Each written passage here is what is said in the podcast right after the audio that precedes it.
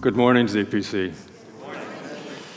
Truly, it is my delight to and privilege to, to be able to share with you once again within this setting.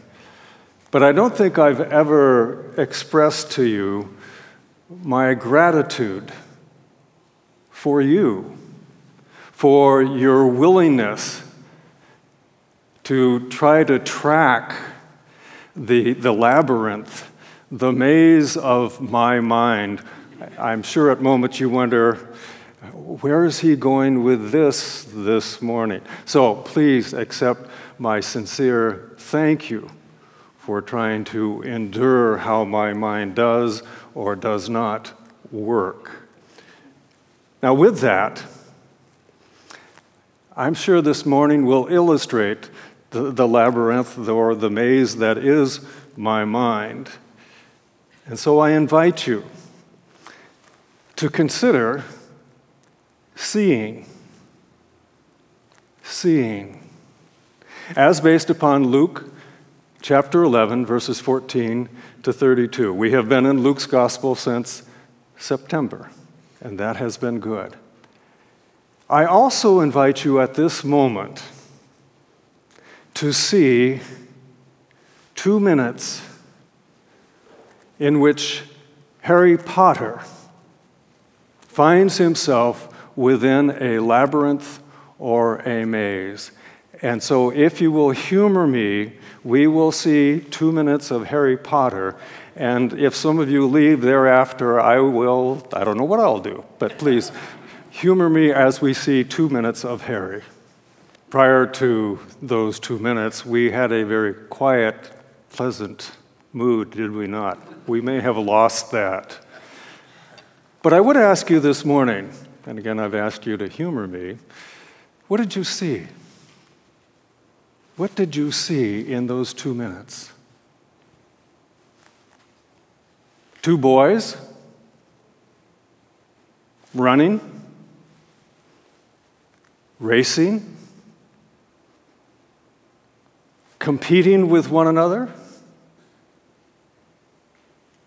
fighting.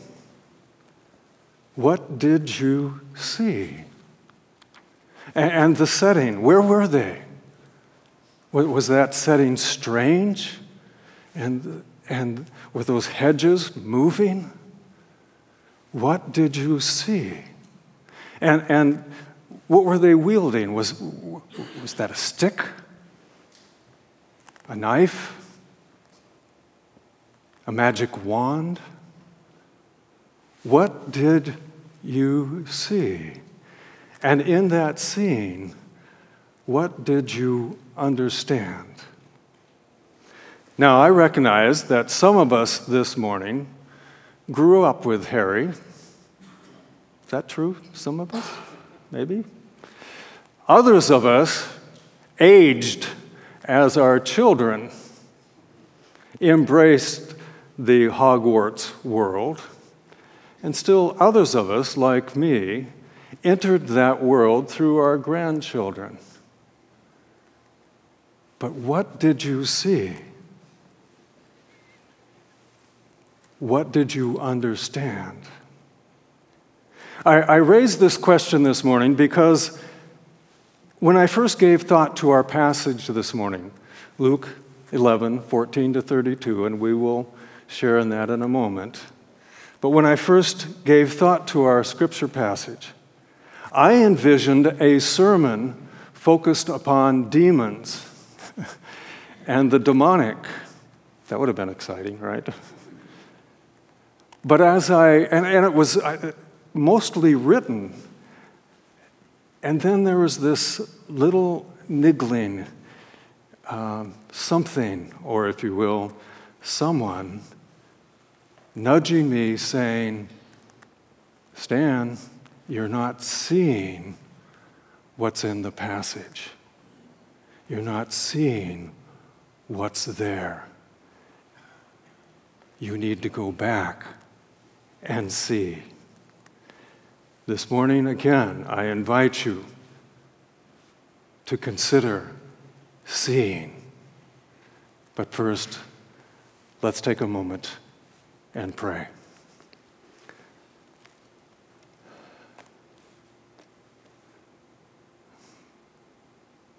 Living Lord, we, we do thank you for these moments. And we thank you for your presence that draws us together and for your Spirit who is here among us. We thank you. And as we give thought to seeing, and as we give thought to Luke 11, may we hear from you. That's our desire, that's our need. So grant us ears to hear, and if possible, eyes to see. This we humbly and most sincerely ask in your great and wonderful name. Amen. If you will now, I invite you to listen to, to hear the Word of God. Listen for that Word as it comes to us now from Luke chapter 11, verses 14 to 32. Now, Jesus was casting out a demon that was mute. When the demon had gone out, the one who had been mute spoke. And the crowds were amazed. But some of them said, Ah, he casts out demons by Beelzebul, the ruler of the demons. Others, to test him, kept demanding from him a sign from heaven. But he knew what they were thinking and said to them, Every kingdom divided against itself becomes a desert, and house falls on house. If Satan also is divided against himself, how will his kingdom stand? For you say that I cast out the demons by Beelzebul. Now, if I cast out the demons by Beelzebul, by whom do your exorcists cast them out? Therefore, they will be your judges. But if it is by the finger of God that I cast out the demons, then the kingdom of God has come to you. When a strong man, fully armed, guards his castle, his property is safe. But when one stronger than he attacks him and overpowers him, takes away his armor in which he trusted, and then divides his plunder. Whoever is not with me is against me. Whoever does not gather with me scatters. When the unclean spirit has gone out of a person, it wanders through waterless regions looking for a resting place. But not finding any, it says, Ah, I will return to my house from which I came. When it comes, it finds it swept and put in order. Then it goes and brings seven other spirits, more evil than itself. And they enter and live there. And the last state of that person is worse than the first. While he was saying this, a woman in the crowd raised her voice and said, Blessed is the womb that bore you and the breast that nursed you. But he said, Blessed rather are those who hear the word of God and obey it. When the crowds were increasing, he began to say, This generation is an evil generation. It asks for a sign, but no sign will be given to it except the sign of Jonah. For just as Jonah became a sign to the people of Nineveh, so the Son of Man will be to this generation. The Queen of the South will rise at the judgment with the people of this generation and condemn them because she came from the ends of the earth to listen to the wisdom of Solomon. And see, something greater than Solomon is here. The people of Nineveh will rise up at the judgment with this generation and condemn it because they repented at the proclamation of Jonah and see something greater than Jonah is here. The word of the Lord. Thanks be to God. You might recall that last Sunday, Jerry led us into Luke chapter 11, where the disciples asked of Jesus, Teach us, teach us to pray. With that, Jerry reminded us that prayer is not so much a technique, how we are to pray, but that it has much to do with our view our seeing of God. How it is that we view that one who loves us as no other. And to do so shamelessly, shamelessly to seek his presence. Jesus highlighted this need for us to persevere seeking the one who gives good gifts. And in truth, gives the greatest of gifts. He gives He Himself. He gives His Spirit, the Spirit of God, the Spirit of Christ. Now, if you will shift a moment with me, John Calvin employed the image of spectacles, glasses. And he used that image to suggest that when it comes to reading the scriptures, we need the glasses, the spectacles of the Holy Spirit, so that we can truly see what's there in the text. I would like to take that image and suggest to you that we also need spectacles, the Holy Spirit, to help us to truly see what is real in life and what is not. And so, with that thought, given the context of prayer and the gift of the Holy Spirit in our lives, when we return to Luke 11 14 and following, it should not surprise us that, that we will then see Luke address the dark side of spirituality. And so it was that Jesus was gathered with a crowd. And in the midst of that crowd, then he healed a man who was demonically possessed. That healing elicited two responses. There were those who were just simply amazed. But then there were those who began to say, wow, Jesus performed this exorcism because, you know, he's in league. He's in league with the ruler of demons, Beelzebul.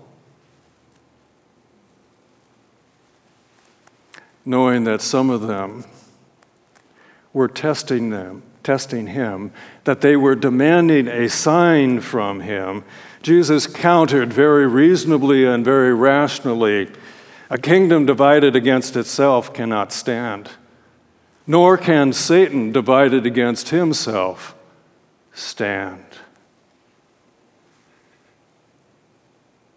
Jesus then parabolically suggested that a strong man well armored, holds safe and secure his castle until someone much stronger comes, wrests his armor from him, seizes his castle, and then divides the spoils. With that thought, Jesus concluded the one not with me is against me, and the one not gathering with me scatters. Which, by the way, I think is a very telling insight into the nature of evil. It scatters, fragments.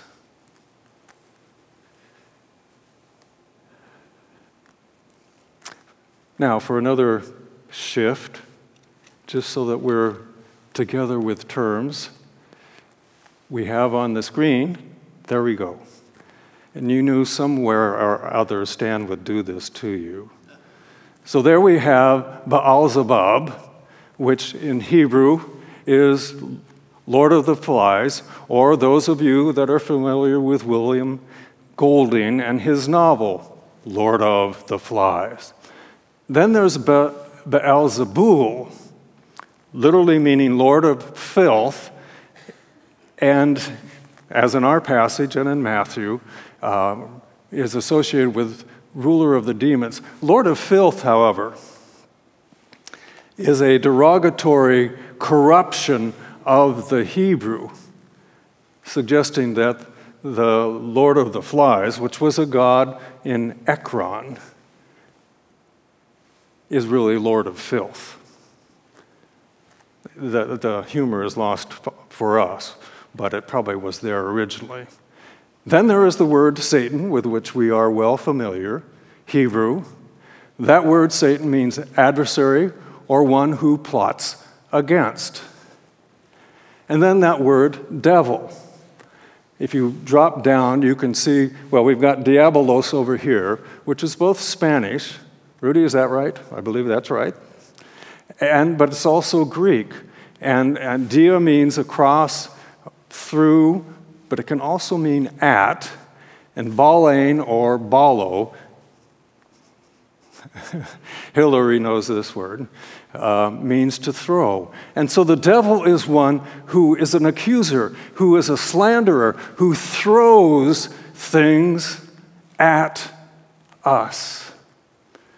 So, now given those, those words, back to our passage, verses 24 to 28.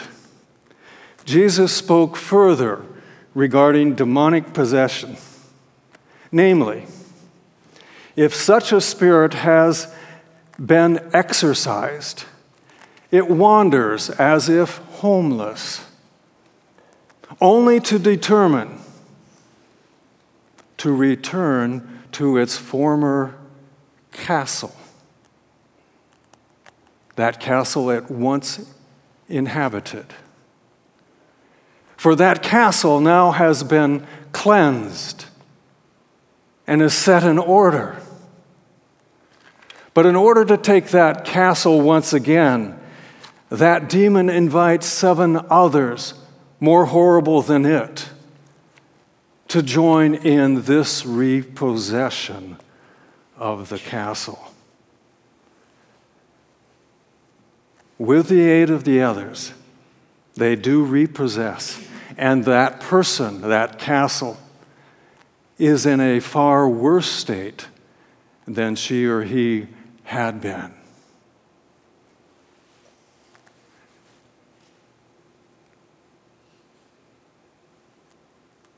Devil, evil, will not be defeated by fighting fire with fire. No, the devil, evil, will be defeated by the power of sacrificial love. Then in our passage, now, verses 29 to 32. Jesus spoke of this evil generation and their desire for a sign, which they would not receive except the sign of Jonah. This sign, according to Jesus, was Jonah himself and his message of judgment and repentance.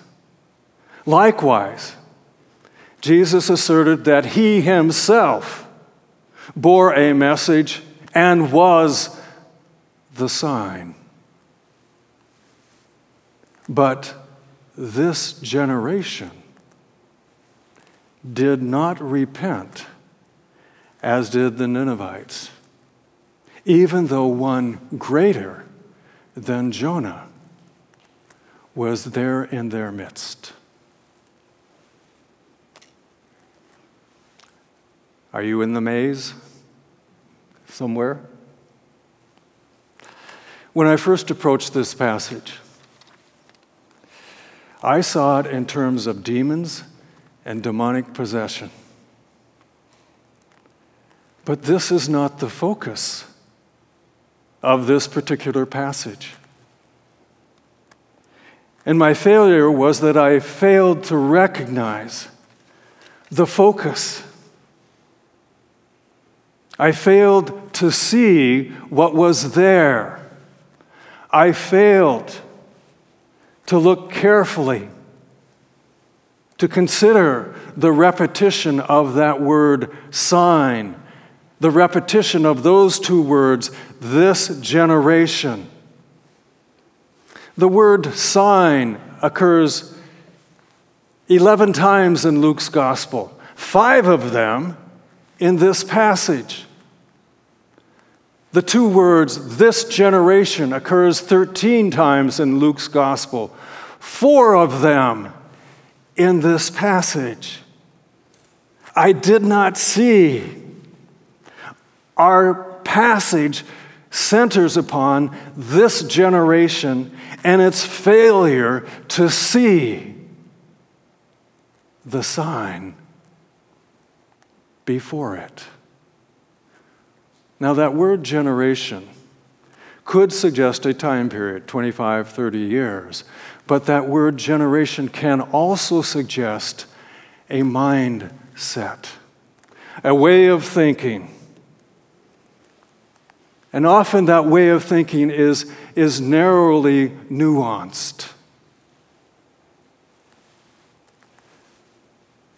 Likewise, the healing of a mute man could have been a sign to those original hearers and observers who might have known well the messianic implications of Isaiah chapter 35, verses 4 to 5.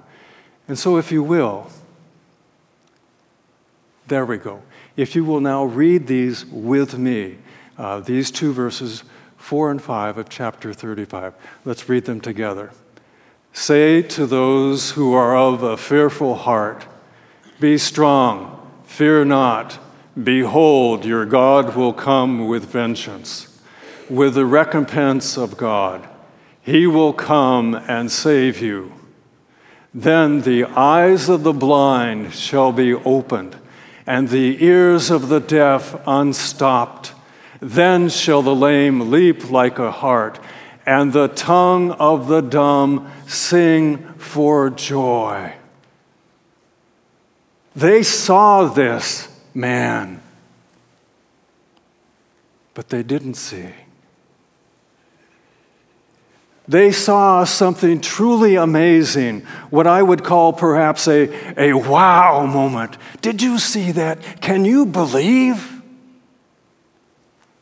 And then they walked on.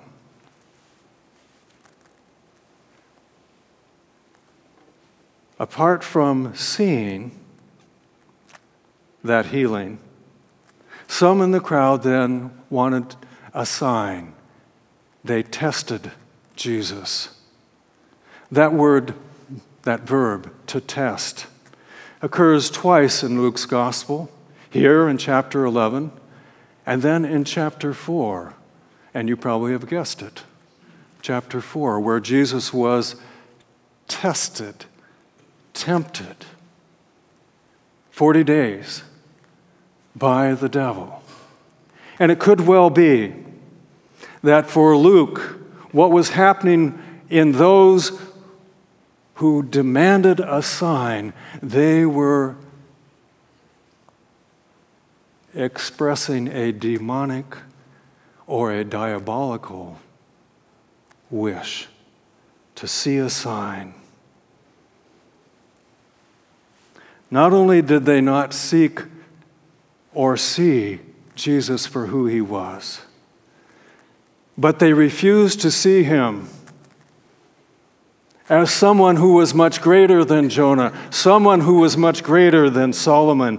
Namely, according to Luke, they failed to see him as the Son of Man. The Son of Man who will suffer many things, be rejected and killed, and then rise. And I'm sure Luke would have been totally in concert with the book of Daniel, Daniel chapter 7, where then we read that the Son of Man will sit at the right hand of power, will sit with God at his right hand. They failed to see. Quite simply this morning, we're almost there through the labyrinth. Quite simply this morning, our passage is about Jesus. It's about seeing Him. Oh, yes, it is about the crowds. This generation wanted a sign. They were given a sign, but they failed to see it. They failed to see Him. Seeing, sight, so very important for all of us. But what we see is often dependent upon our prior knowledge and expectations, what we bring to the moment of sight. Returning to Harry Potter. What did you see? Some of us saw a very confusing moment and wondered what was Stan doing. Others of us saw a very climactic, exciting moment in that third movie where Harry is now engaged in a f- third trial. But perhaps still others of us saw that this moment gave us an insight of Harry's maturation. He was growing his heart and mind were growing in courage, nobility perhaps, and kindness. What did you see? I wonder, as we gathered this morning, what did you expect to see? As you live the day, before us, what will you expect to see? And certainly as we live the week, what do you expect to see? Or perhaps more importantly, whom? Whom do you expect to see? With the eyes, with the spectacles of the Holy Spirit. Jesus is there to be seen. Are you looking?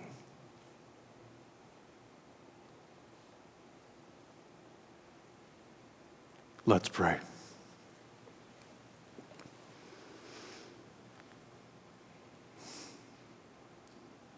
Gracious Lord, we are so very aware, at least when we give thought, to the gift of sight and seeing. But I would pray for all of us, myself included, that as we live this day and as we live the week before us, that we will have eyes to see you, to see you in others, to see what you are doing Please, grant us your sight so that we might truly know what is real and good. This we humbly ask in the great and powerful name that is yours.